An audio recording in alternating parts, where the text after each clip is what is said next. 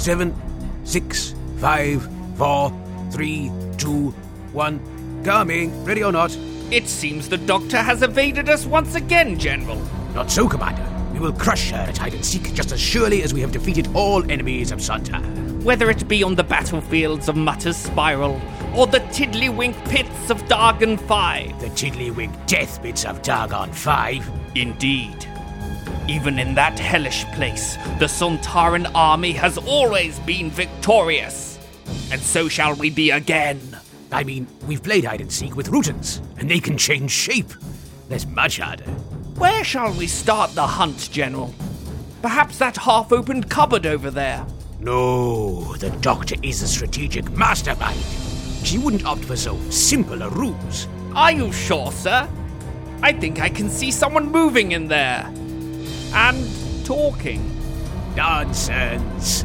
We will proceed directly to the kitchen and there prepare a brilliant military ambush to the glory of the Sontaran Empire. Perhaps behind the bins. There. Platoon, advance! Sontaran! Sontaran! Sontaran!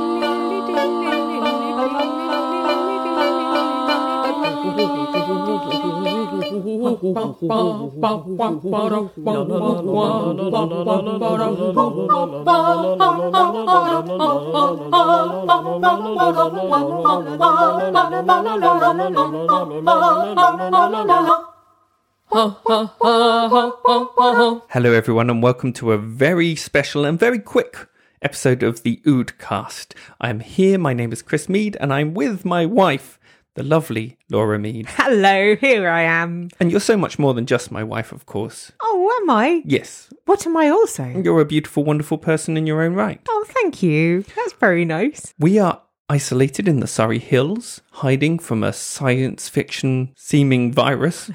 and we're here to review a tiny episode of Doctor Who that just popped up out of nowhere and made our day.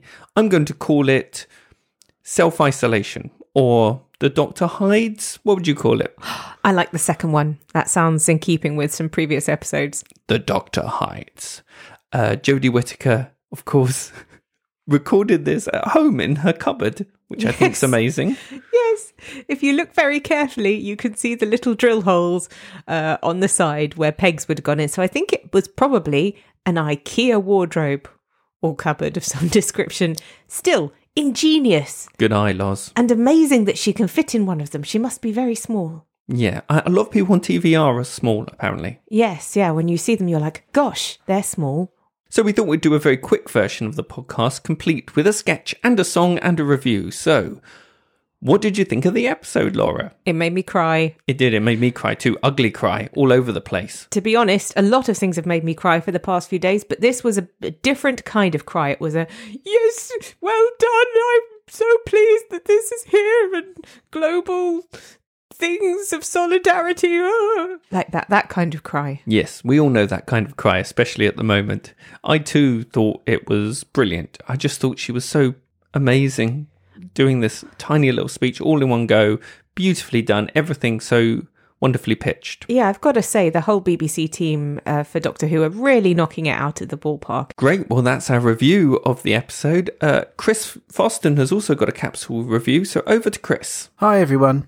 When I sat down to record a little capsule review of this, I wrote four and a half pages of notes.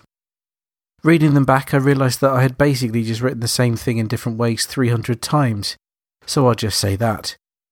That was nice, wasn't it? See you soon. And we couldn't have an Oodcast without having a haiku.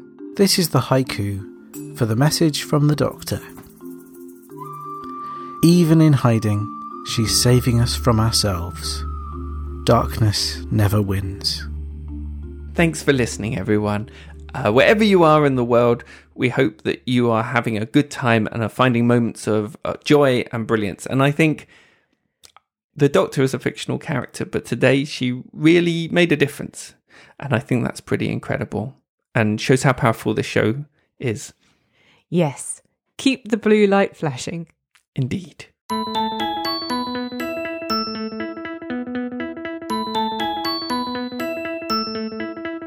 I am hiding in a cupboard from the biggest army I've ever seen. Cause things don't look great, I'll self isolate and chat via my time machine.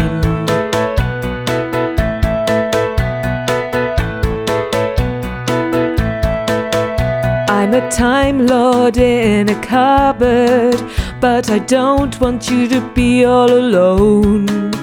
Yes, I know you're scared and feel unprepared as you watch this video on your phone. Everything felt fine before these scary health fails. But hear these words of mine darkness never prevails. Now I'm the doctor in a cupboard, hiding in a cupboard from an army. And I know you'll cope. I'm the doctor in a cupboard, hiding in a cupboard from an army. Please, you can't lose hope. I'm here to remind, and you know this, folks, that you got to be kind and tell awful jokes. I'm the doctor singing a song,